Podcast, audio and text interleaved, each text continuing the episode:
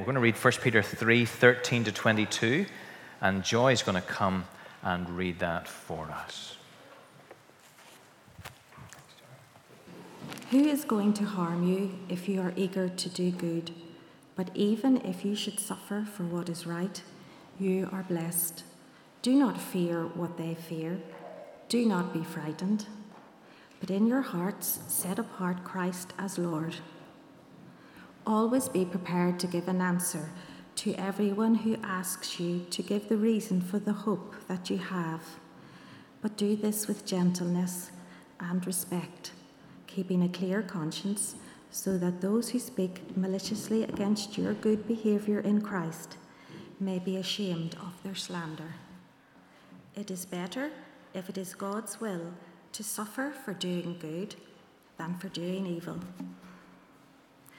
For Christ died for sins once for all, the righteous for the unrighteous, to bring you to God. He was put to death in the body, but made alive by the Spirit through whom also he went and preached to the spirits in prison who disobeyed long ago when God waited patiently while the ark was being built. In it, only a few people, eight in all, were saved through water, and this water symbolizes baptism that now saves you also, not the removal of dirt from the body, but the pledge of a good conscience towards God. It saves you by the resurrection of Jesus Christ, who has gone into heaven and is at God's right hand with angels, authorities, and powers in submission to him. Well, this evening, please do open with me to the book of 1 Peter and to chapter 3. And we're going to work through from verse 13 to 22 uh, this evening. It's great to gather on the Lord's Day with the Lord's people to worship Him and to sing his praise. It's great to hear from his word and to hear him speak. And as we do that this evening, we're coming to his word and we want to think this evening about fear.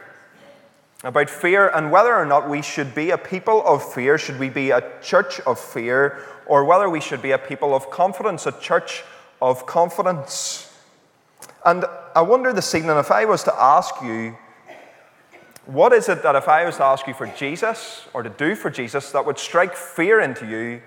I wonder what you would respond. You know that feeling whenever someone asks you, What did you read this morning in God's Word? And for a moment your heart jumps and you think to yourself, I can't remember. Or perhaps you hadn't read the Bible that morning and it strikes fear into your heart and you quickly think of a psalm that is your favourite that you know something about. Well, what about tonight if someone asked us for Jesus to go and to knock a door in Hill Street, or to do a leaflet drop in Sloane Street, to do a litter pick in New Street, to invite people on the doors of James Street, or Mark Street, or George Street, or Ann Street, or Union Street, or whatever street it is that you live on. How would that make you feel? Would you be afraid?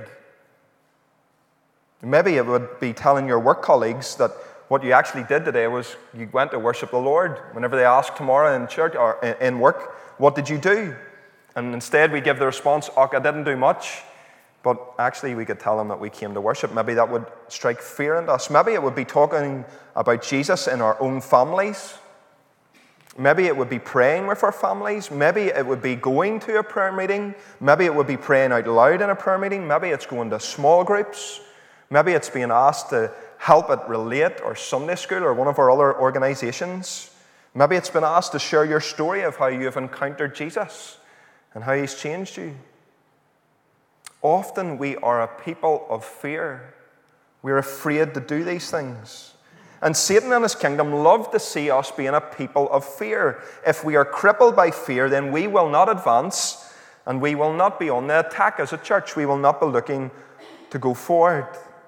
And at worst, sometimes we don't even care enough to be afraid.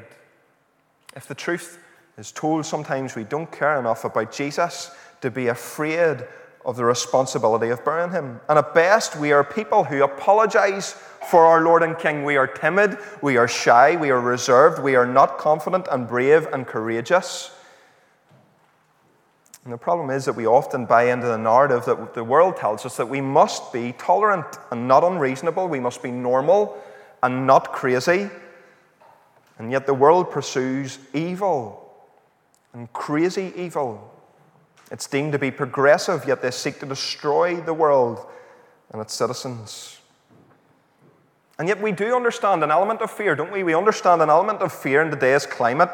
Eh, but that doesn't make it okay. Just like 1 Peter here tells the churches in, modern day Turkey in verse 13, why is it that we are afraid? Why are we a people of fear whenever we see who God is and what He has done for us? So that's what we're going to take time to work through this evening. So we can be afraid internally in the meeting here. We can be afraid externally as we go and serve Him. And this church was facing persecution. This church here was facing a struggling lifestyle inside and outside the church. There was little hope for them. They had various trials. They were grieved. It was tough in the workplace. It was tough in the local community. It was tough in the home. And the church hadn't had it easy. Yet in chapter 4 and verse 12, just a few verses later in our passage, we see Dear friends, do not be surprised at the painful trial you are suffering as though something strange were happening to you. It's to be expected, isn't it?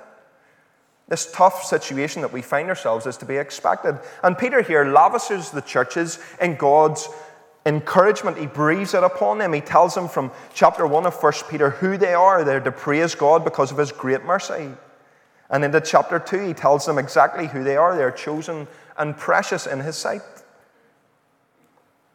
It's the best reformed theology that they could ever, ever ask for. It's the best course that they could ever ask for. And he couples that with practical theology. He tells them what it looks like in real life, what it looks like as we walk through the gritty details of life. And through it all, what does Peter do? Keeps bringing the people back to basics. And so tonight, that is what we are going to see in this passage. In the midst of the people's fear, in the midst of their doubt and their disbelief, in the midst of their apathy and laziness, Peter speaks God's words and he tells them, Do not be a people of fear, verse 13 through to 17. Do not be a people of fear. Do not fear man. I wonder this evening, have you ever watched a fight about to break out and you think to yourself, This is not going to end well? This person who's picked the fight is picking the fight against a wrong person, whether it's a physical fight or whether it's the coming together of two people in competition. We've all been at the traffic lights, perhaps sitting in behind us, and there's a mini drag race that's about to take part. There's the R plate Corsa that's ready and raving, and then there's the 25 or 26 year old that pulls up in the M3 BMW, and the, the little fella in the Corsa thinks that he can still take the BMW, and you know it will not end well. Or perhaps in our context, it's like Nigel trying to race Jonathan Ray, perhaps on his bike, which probably would not go well. It's like Pete trying to tackle Cristiano Ronaldo, even though I know you're a great centre back, Pete. It's like me trying to tackle maybe Stuart Hogg, an international Scottish rugby player, British and Irish Lion, or British Lion, not an Irish Lion. Uh, a teenager maybe throwing up their head at a parent at the meal that has just been cooked for them. That is not going to end well for the teenager. Or perhaps a boyfriend being an hour late on a date is not going to end well for them. You see, these things just aren't going to end well. There's no shadow of a doubt with it. And that is the comparison that Peter is speaking here to the church. You are afraid. You're afraid someone's going to harm you. You're afraid of what they're going to say against you. Why? Do you not see who is on your side? King Jesus is behind you.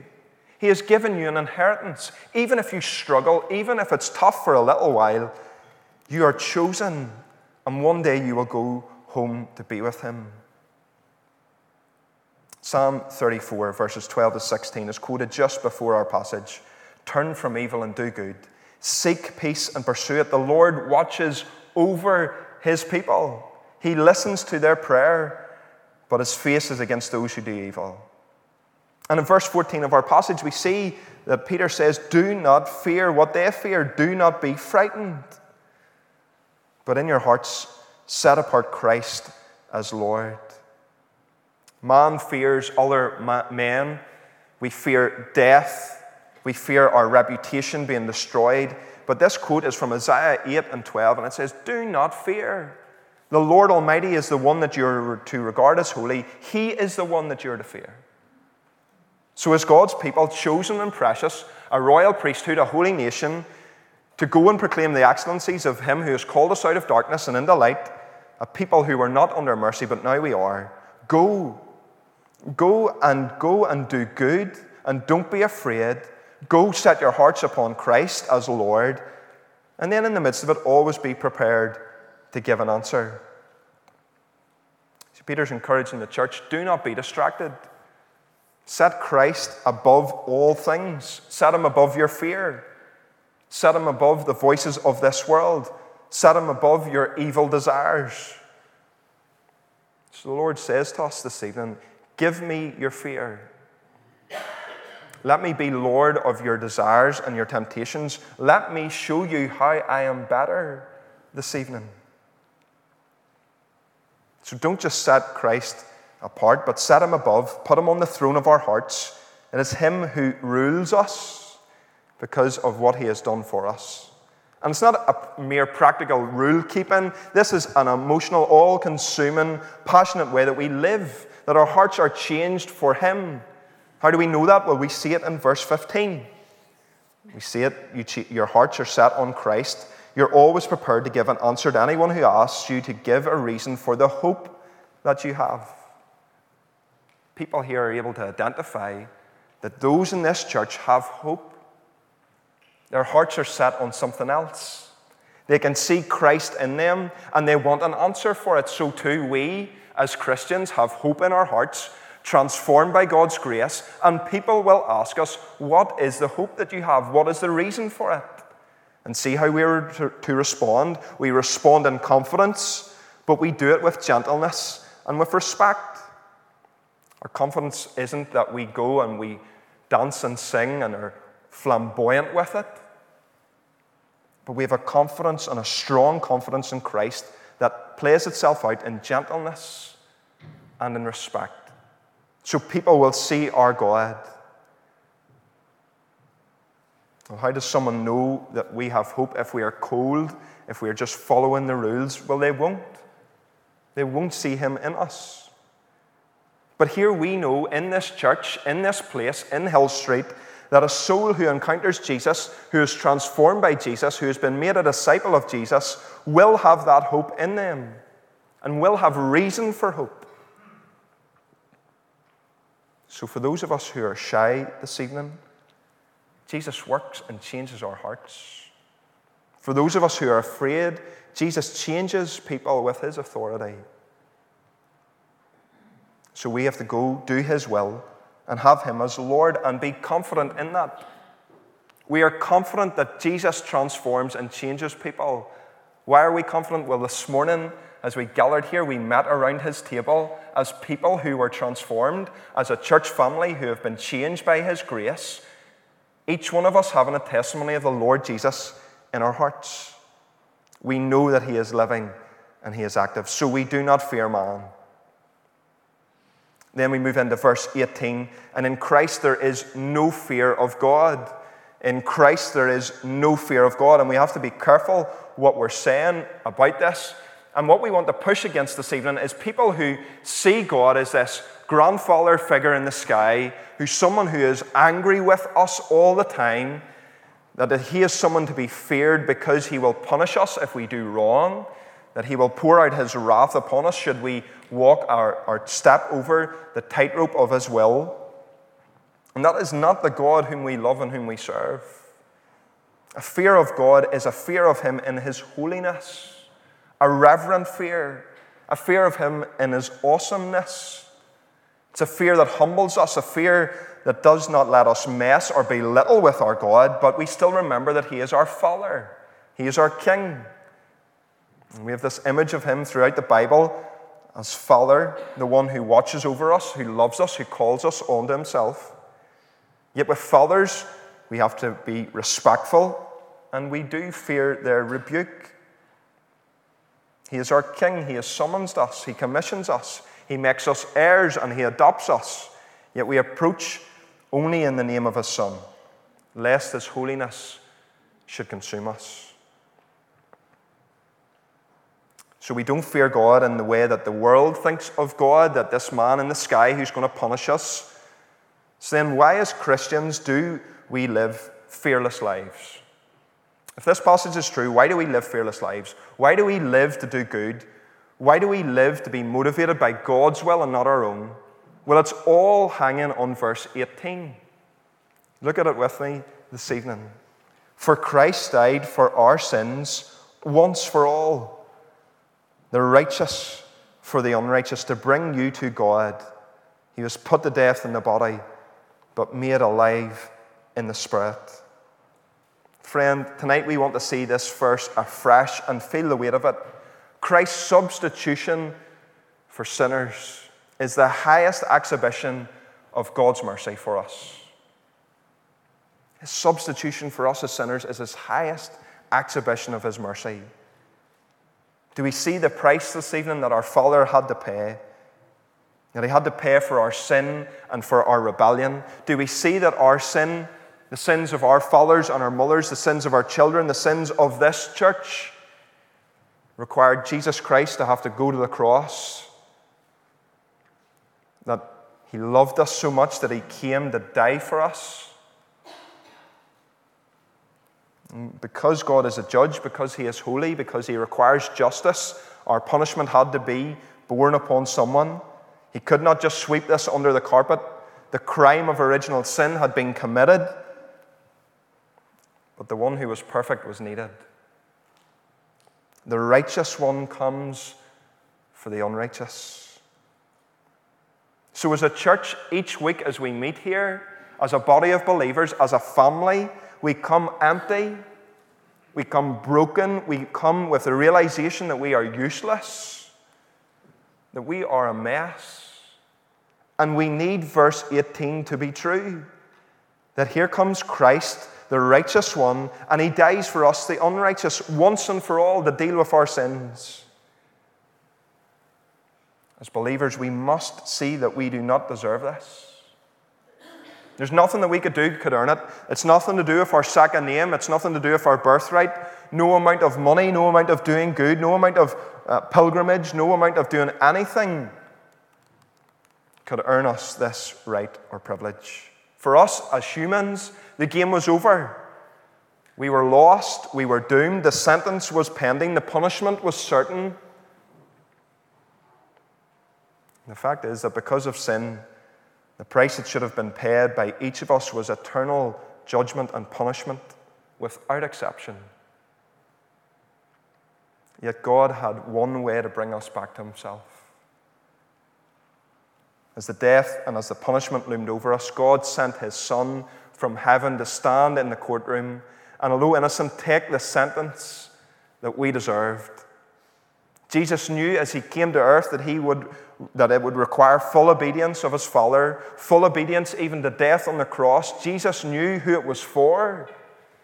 He knew that it was for us. In John 10, it tells us that he comes for those whom the Father had given. So tonight, Christian, that is you. Church, that is us. And verse 18 tells us that it is done, it is completed once and for all. God is satisfied with this. The judge has has met the, require, the, the Christ has met the requirement of the judge. As a result, he's brought us to God. He's changed how God views us. No longer as those stained by sin, no longer as those dressed in dirty robes, but those who are dressed in the perfect robes of his Son. So, because of Jesus tonight, we have avoided what we deserve. This is why the hymn writer can write these words Amazing grace. How sweet the sound I once was lost, but now I am found, was blind, but now I see. And see, we praise God this evening. Not, not only did Christ bear our punishment, not only did he stand in our place, the righteous for the unrighteous. You see, if it ended here, if it ended with the death of Christ, we would not have good news. We would not have the gospel. If Jesus died and didn't rise again, our faith is dead. But we praise God that He did rise by the power of the Holy Spirit, and we see it here in verse 15, or in, in verse 18. For Christ died for sins once and for all, the righteous for the unrighteous, to bring you to God. He was put to death in the body, but made alive by the Spirit. So, do we see this evening, church, how rich we are because of Him? Do we see how much we owe Him? And that is everything. He stood in our place, He bore our punishment, and He gives us hope and life. In Christ, there is no fear of God because He views us through His perfectness. Finally, this evening, in Christ, there is no fear of death because we have life in Him, verses 19 through to 22. And these verses perhaps are a little bit tricky for us. There are many different interpretations that can be taken as we read this section. From 19, through whom also he went and preached to the spirits in prison who disobeyed long ago uh, when God waited patiently in the days of Noah while the ark was being built. And reading R.C. Sproul, I think Sproul lays it out really helpfully for us. He says, What happened? What is going on in this passage? Well, it's simply this Jesus died, Jesus rose. During the time in between, he entrusted his soul to God. Then, in his risen state, he goes and he preaches to the spirits in prison. Who are the spirits that are in prison? Well, that is people. They are humans who are captive. Just like Isaiah states, Christ come to set the captives free. So, First Peter echoes much of the Old Testament and much of Isaiah. And the sons of man, these are those who are bound in prison, those who are sinners, just like in the days of Noah. The sin of man has abounded even whenever the invitation was sent in the days of Noah, all the way through to now. Then he moves into baptism. He tells us that in baptism we are not saved by it, but rather it is the promise that we make before God, and that God is a covenant keeping God. He keeps his promise. Yet we are saved not through this process, but we're saved through the resurrection of Jesus. So this is where Paul or Peter goes full circle at this point. He says, In the middle of this, who is going to harm you? Who are you going to be afraid of? And he finishes off with verse 22, telling us how Jesus Christ, through the power of the resurrection, has gone into heaven and is at God's right hand with angels, authorities, and powers in submission to him. The one who has borne our punishment the one who has saved us by his grace, has gone into heaven and he sits at God's right hand with the angels and with the authority subject to him. So, friends, tonight, the king is on his throne. And he has saved us by his grace once and for all. The righteous for the unrighteous. So we must go this evening and be active, be confident in who we are that we are active in our prayer, that we are active in our discipleship, that we are active in telling others, that we're active inviting people to this place. If we believe this tonight, we have full confidence in inviting people here to Hill Street, and inviting people to church, and inviting people to read the Bible one on one with us. If God is who He says He is, if Christ has achieved what is, is written for us here in verse 18, the substitutionary atonement, then there is hope and there is life. And we must tell people that.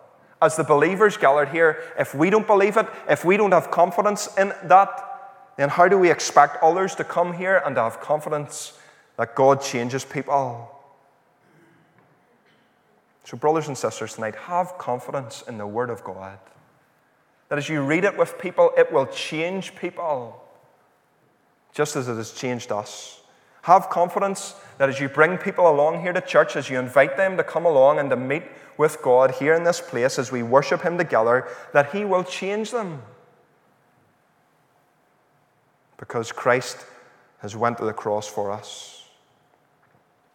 As we go out this evening and we go into this week, these words are really helpful for us. The words of the hymn no fear in life, no fear in death. This is the power of Christ in me. From life's first cry to final breath, Jesus commands my destiny. No power of hell, no scheme of man can ever pluck me from his hand till he returns or calls me home. Here in the power of Christ, I'll stand. And in a few moments, we're going to stand and we're going to sing and respond to God's word by singing the words of the power of the cross. This, the power of the cross, Christ became sin for us, took the blame, bore the wrath. We stand forgiven at the cross. So we use this for the week that lies ahead. We use this passage to make us a people of confidence, but we use verse 18 to spur us and to fill us with hope. To go and to tell people of this good news that Christ came for the sins of those whom the Father had sent him for. Put the death in the body, made alive again through the Spirit. He is resurrected and he sits at God's right hand. Friends, who is going to harm us? What can man do on us? Even if they kill us, then we go home to be with our Father in heaven, to the inheritance that is kept imperishable, undefiled, and unfading. Friends, we go tonight and we have Christ as Lord, and we live in His hope. He has died in our place so that we can live. Now, we live because He is on the throne. In many ways, this is fuel for our week. This is fuel for our Christian life. Let us come before Him in prayer.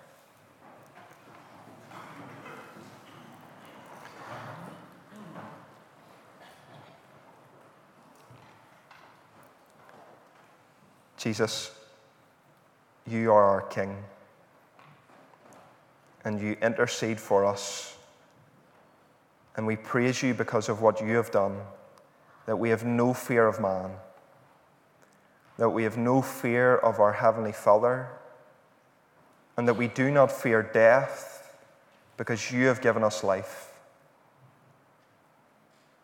Father, help us to be a people of confidence.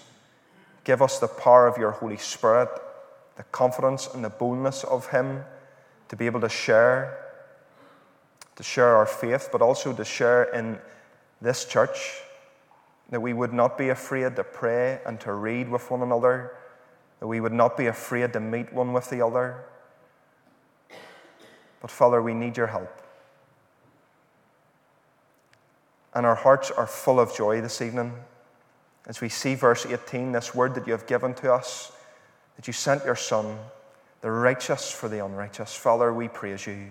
We did not deserve this. You have taken us and changed us. You have poured your grace and your mercy upon us. Father, you have given us hope and you have given us life. We praise you for it. In Jesus' strong name, amen.